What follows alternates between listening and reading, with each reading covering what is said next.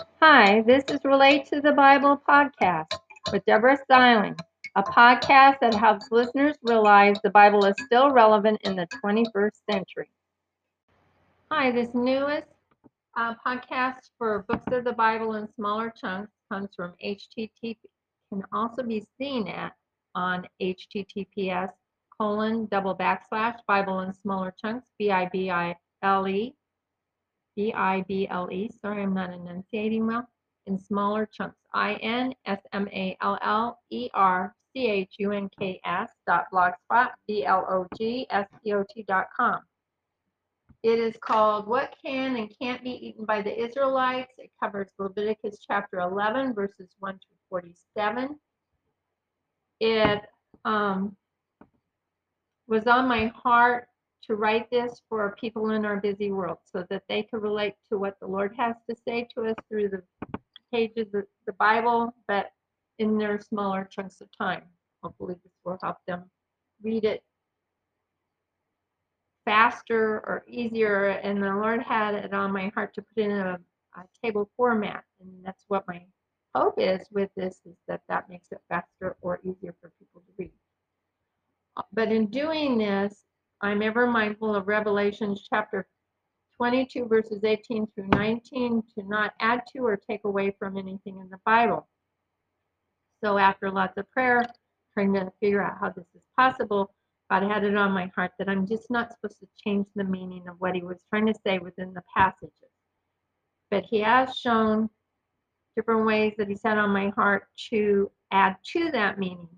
Sometimes it's by paraphrasing background information because when a person reads a chapter of the Bible, it they don't know what's happened before. Something's referred to and they don't understand what that event is, but they just read through it. So there's sometimes within brackets I will have background information paraphrased or information that might possibly add clarity.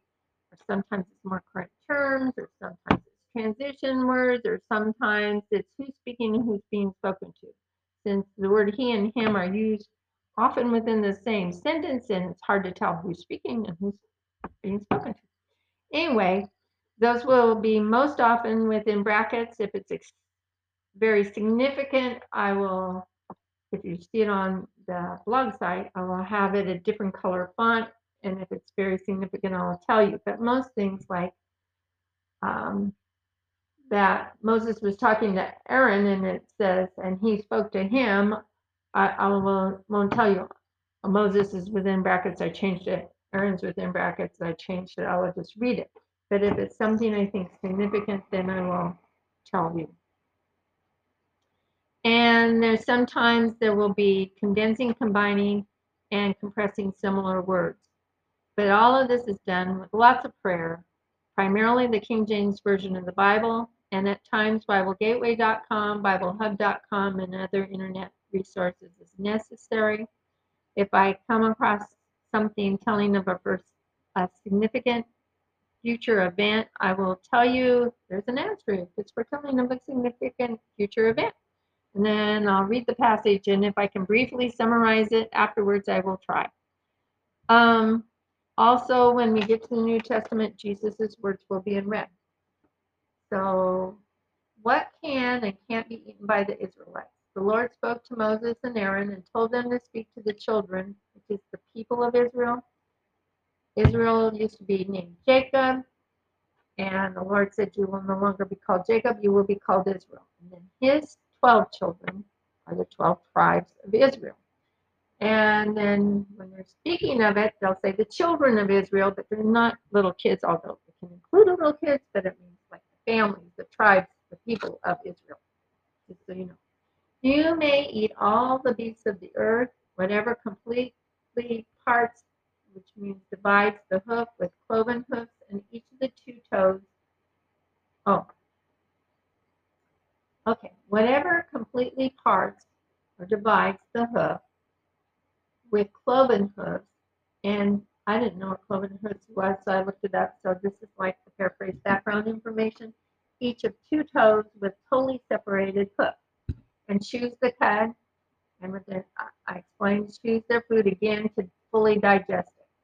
They cannot eat the of the animals that don't chew the cud, chew their food again and to fully digest it, or they don't divide the hoof like the camel that chews the cud but doesn't have cloven hooves, or the rocks, rock hyrax because it chews the cud but doesn't have cloven hooves, and the hare, which is a rabbit, that chews the cud but doesn't have cloven hooves, and the swine, which is pigs, that divides the hoof, has cloven hooves, but doesn't chew the cud.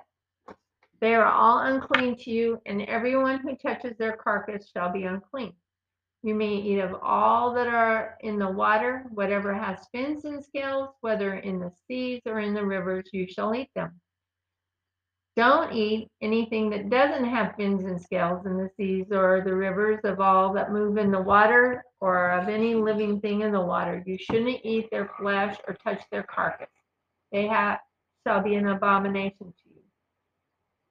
Okay, so I have this all within a different font, and so this is within brackets. It says, although it doesn't list all the birds that can be eaten, like chicken, duck, turkey, quail, etc., it is assumed that any bird that isn't listed as an unclean bird after its kind was able to be eaten. Okay, back to the rest of the. There are unclean birds after their kind that shouldn't be eaten. The eagle, the vulture, the buzzard, the kite, falcon, the raven, ostrich, the short-eared owl, the seagull, the hawk, the little owl, the fisher owl, the screech owl, the white owl, the jackdaw, carrion, vulture, stork, heron, the hoopoe, hoopoe, I'm not sure exactly, and bat. All these and any bird that creeps along, going upon all fours shall not be eaten and shall be an abomination to you. And, and when they say after their kind, so there are you know, I mentioned a whole lot of hawks, but there's probably lots of others. And I mentioned a lot of owls, but there's possibly others. So after their kind, others of the similar type.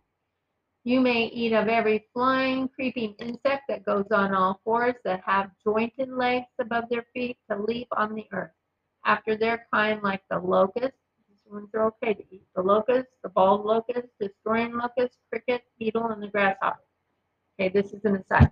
So in my mind, when I'm thinking about locusts and eating them and crickets and beetles and all this, it's like, oh, I don't, I don't know if I want to eat it. But John the Baptist lived primarily on locusts and honey. So if you don't have anything, you eat what you can get. that's what he was able to get. It's a source of protein. Um, anyway, but that's what it says in the Bible of the types of creeping insects that are allowable. Whatever goes on its paws among all beasts on all fours are unclean to you, and whoever touches or carries their carcass shall be unclean until evening.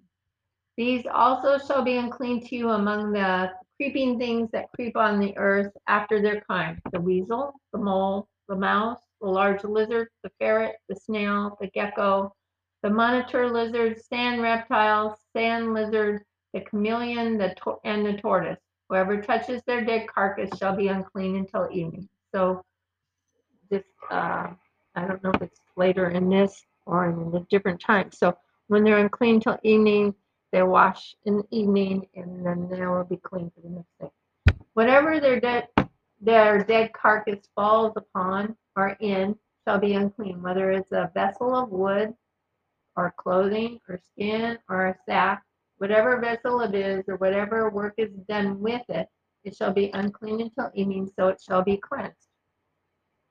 If any of them falls in an earthen vessel, vessel I put made of clay, is unclean, and you should break it. If any water that falls from the contaminated vessel into the edible food or drink becomes unclean. Oh, that's my, I actually should change that font so it starts so you know that I've added that. So you should break the vessel if any water that falls from the contaminated vessel.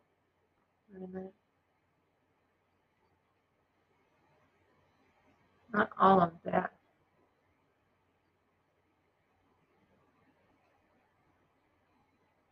Okay, I am so sorry. Um, I put that in there so you would understand why they said it's unclean if any of the liquid falls. Um, anyway, so that you would understand, because the unclean, you know, from the dead animal or whatever it is, it's an unclean animal, falls in the vessel, then that water is contaminated and could get on food or on you. I was trying to explain that to you and didn't do a very good job, and I apologize. Everything that a that a part of a carcass falls on shall be unclean, whether it's an oven, range for pots, or cooking stove, it shall be broken down, for they are unclean. Nevertheless, a spring or cistern in which there is plenty of water shall be clean, but whatever touches any carcass shall be unclean. If any part of a carcass falls on any planting seed which is to be sown, it remains clean. But if any contaminated water where the carcass fell in it is put on the seed, and if such carcass falls on it, the seed or seedling becomes unclean. If any beast which you may eat dies and he touches it shall be unclean until evening. He that eats or carries the carcass of it shall wash his clothes and be unclean until evening. All other flying and creeping insects, whatever crawls on its belly, whatever goes on all fours, or whatever has many feet among all the creeping things that creep on the earth, these shall these you shall not eat, for they are an abomination to you. Whoever touches their carcass shall be unclean until evening. You shall not defile or make yourself abominable with any creeping thing that creeps, neither shall you make yourselves unclean with any type of creeping thing, that you may be defiled by them. For I am the Lord your God, and you shall sanctify yourselves. You shall be holy, for I am holy.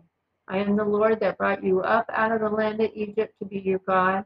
You shall be holy, for I am holy. This is the law concerning the beasts, the birds, of every living creature that moves in the waters or creeps upon the earth, to distinguish between the clean and the unclean, and between the beast that may be eaten and the beast that may not be eaten.